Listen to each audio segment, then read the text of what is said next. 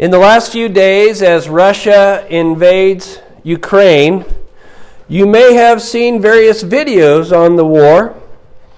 You may be concerned for families, perhaps missionaries that you know, and of course, even Ukrainian Christians. And you may be concerned with how this situation might affect the U.S. Way over here. Worry can distress our comfort.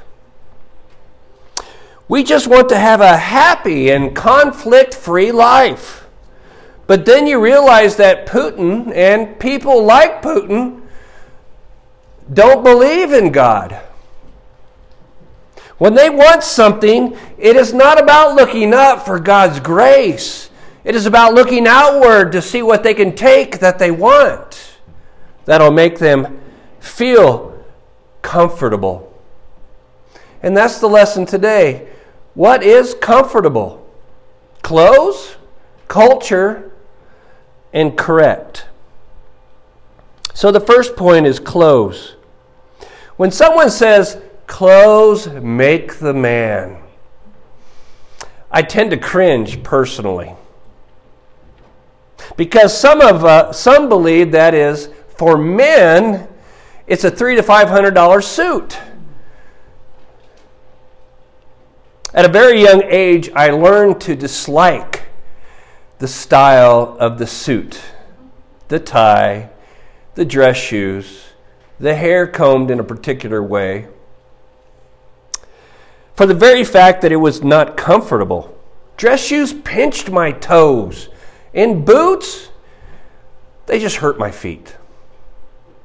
And mothers made me and other kids a focus of attention which, if you're a little kid, you just don't always want to be a focus of attention. When they said things like, Isn't he so handsome? So I felt like a girl's dress up doll. I didn't like that. It was very disturbing. I do like to look good, but if you like that suit to dress up, I won't look down on you, I promise. Some of you men may understand what I will talk about next. That certain chair, dad's chair. It doesn't match the other furniture, it is stained and ugly. Now, I wouldn't mind changing my chair out, but it's going to be on my terms of what I like and what it's going to make me look feel comfortable. Even your pet, like this cat on the slide, finds that relaxation in that special, comfortable place. Now, have you ever told somebody they need to relax? If you like daggers coming out from their eyes, if you say that at the wrong moment, then you'll understand what I mean. Don't tell me to relax. I am stressed. I am worried. I am so not satisfied with life around me right now. And if I'm not comfortable, then you're not going to be comfortable, buddy. Then I'm brought to the prophet Amos. If you've ever studied historical government oppression to a populace, you would be impressed by the documented women who have gone through governmental oppression, especially in the realm of their faith in God. Their hope in the Lord was documented as unshakable. Doing right to them was more important than their personal comfort. But when a society is corrupted, when life is all about comfort and self, and women have lost their love for caring, you will understand how far a society has really fallen. Like northern Israel when Amos spoke for God. Amos chapter 4, verse 1. Hear this word, you cows of Bashan, who are on the mountain of Samaria, who oppress the poor, who crush the needy, who say to your husbands, Bring that we may drink. Their society was filled with people who sought comfort in their religion, in their way of life and in their desires. But they refused. They refused to repent.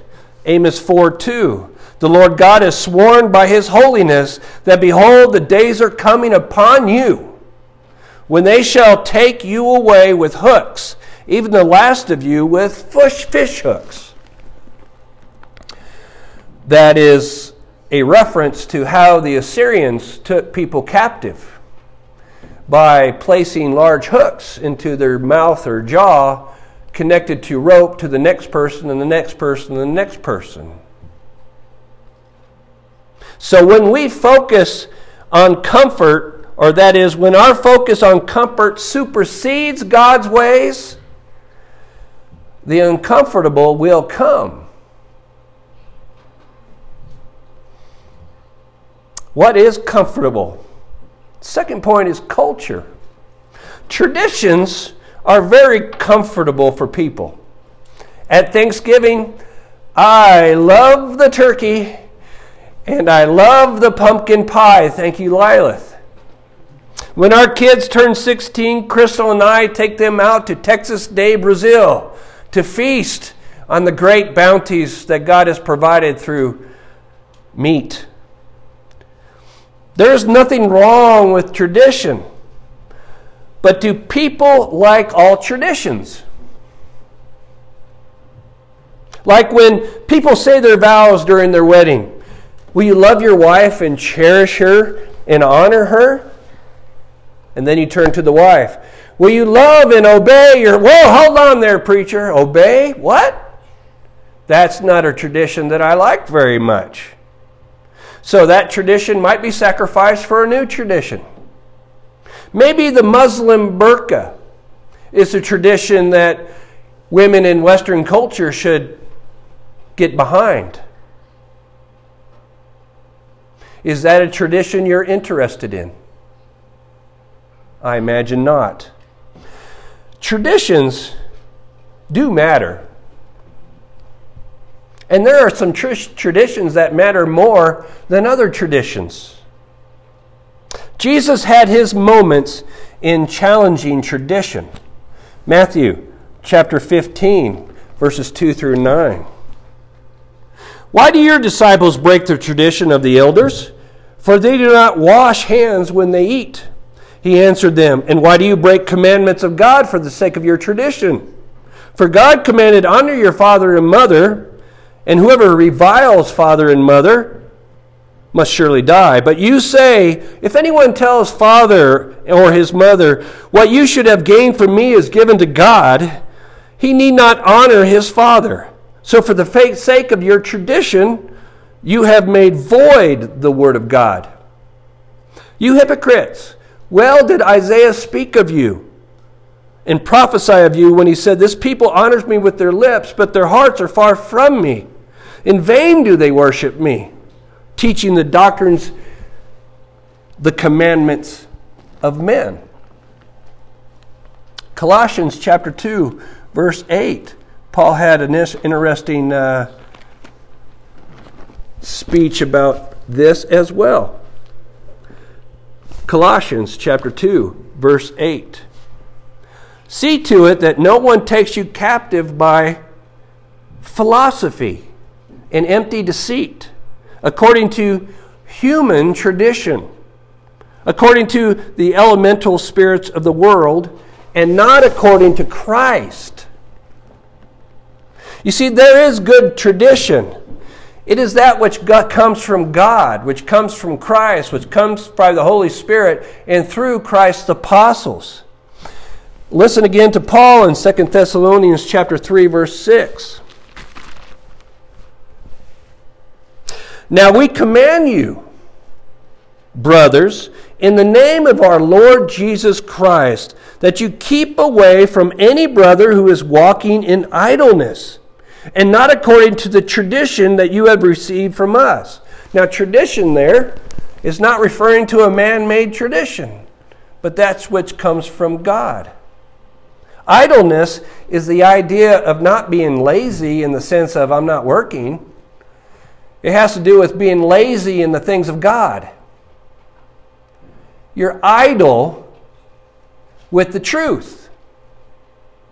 The apostles taught the commandments of God. And they expect those commandments to be followed. By not doing so, you are becoming idle.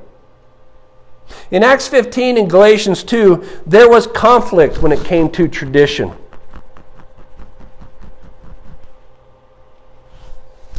Some wanted all Christians to follow the Mosaic law and Christ's teachings.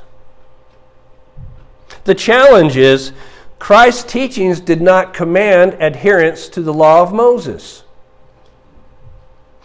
It does not require physical circumcision for males, and it does not require a dietary law that we must follow as Christians. So Paul, Barnabas, James, and the original apostles give pushback. But what commandments did God teach through the apostles of Christ? Worshipping on Sunday is a commandment.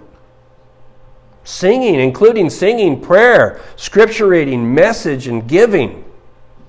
Proper leadership structure is a commandment. Living life in the fruit of the Spirit is a commandment. And of course, teaching on salvation is a commandment. These are part of our culture as followers of Christ. Our tradition, but our tradition is not man made, it comes from God. In other words, it's a commandment. If I broke away from these, would I be becoming idle in respect to God? In other words, would I now have become lazy in the spiritual things that God has for us? Now, tradition of men was not new. Jesus had a lot to say. Mark chapter 7, verses 8 through 9. You leave the commandment of God and hold on to the tradition of men. And he said to them, You have the fine way of rejecting the commandment of God in order to establish your tradition. I think he's trying to say there is a hierarchy. And the hierarchy doesn't start at our tradition, but at God's commandment, God's tradition for us, God's culture for us.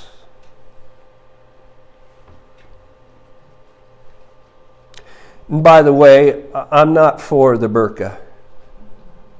I think you guys, gals, look just fine.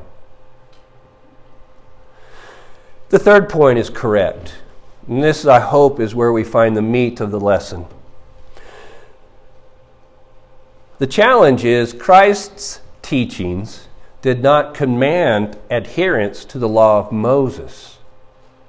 Now, did the apostles push back in Acts 15? Because they wanted it their own way. No. Did they push back because that is not the path that they wanted for the church? No.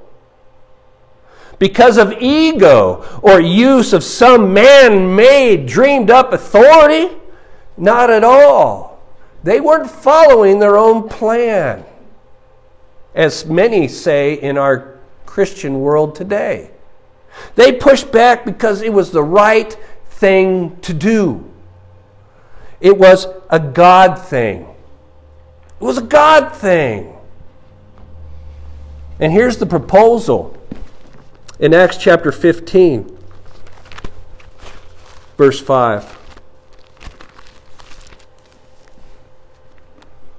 But some of the believers who belonged to the party of the Pharisees rose up and said, It is necessary to circumcise them and to order them to keep the law of Moses. You see, earlier, before they got to this meeting, verse 1 says it even more clearly. But some of the men came down from Judea and were teaching the brothers, Unless you are circumcised according to the custom of Moses, you cannot be saved.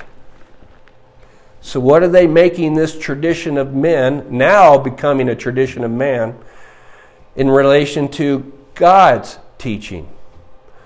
they're making it supreme over God's commandment. And that's just not the way it can happen. So, legitimate discussion was hatched out. I think it's healthy to get into a legitimate discussion. But legitimacy was not based on men, it was not based because the apostles were there only, but on Christ's movement through the Word. The Word of God into the hearts of people, Gentile and Jew alike, backed up by miracles and a proper understanding of the Word. So James speaks up. And boy, did he have something to say. And it actually goes back to why I used the prophet Amos earlier. Because he spoke up and quoted Amos about a united Israel. Acts 15, 16 through 17, Amos 9, 11 through 15. The new people of Israel that Amos was referring to in the future that would be united, it's not the united nationalistic concept of Israel that many think today.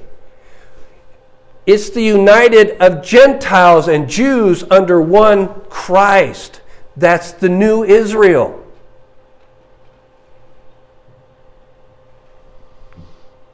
So, following man made traditions, as they were commandments from God, are not necessary. The Gentiles, through the faith in Christ, make up the new Israel.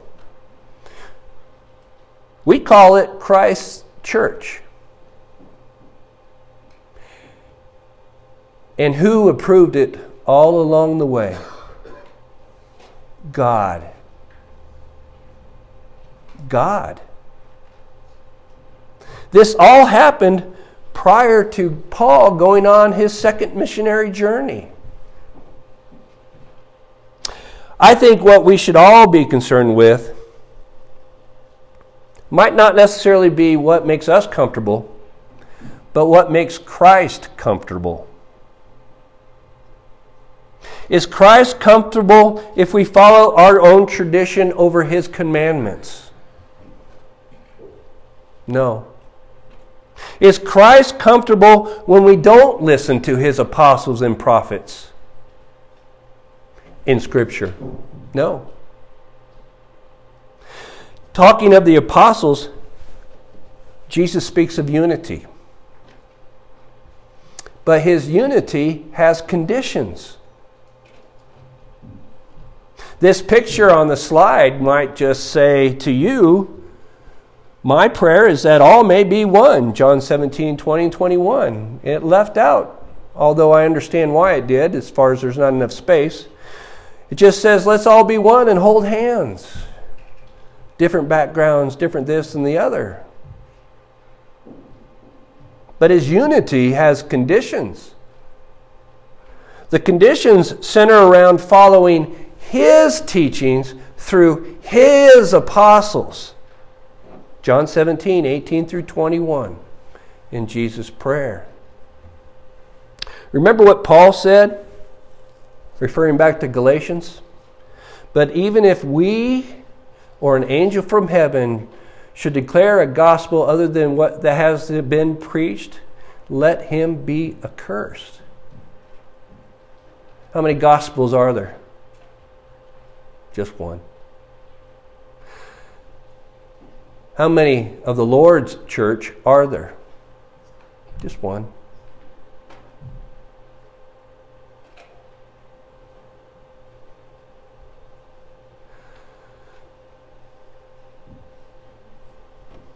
The conclusion is brings us to the idea of what is comfortable. Clothes, what should be comfortable? What should be comfortable with us who follow the traditions and commandments of God are God's ways. We should be fully ingrained in it in such a way that it's our lifestyle. It's who we are. It's comfortable. Not necessarily easy, but comfortable because we're comforted by the one who gives us these teachings culture. For Christians, this is found in Christ and his teachings from the apostles. Correct. It must come from Christ. And we should stand with Christ alone. The lesson is yours.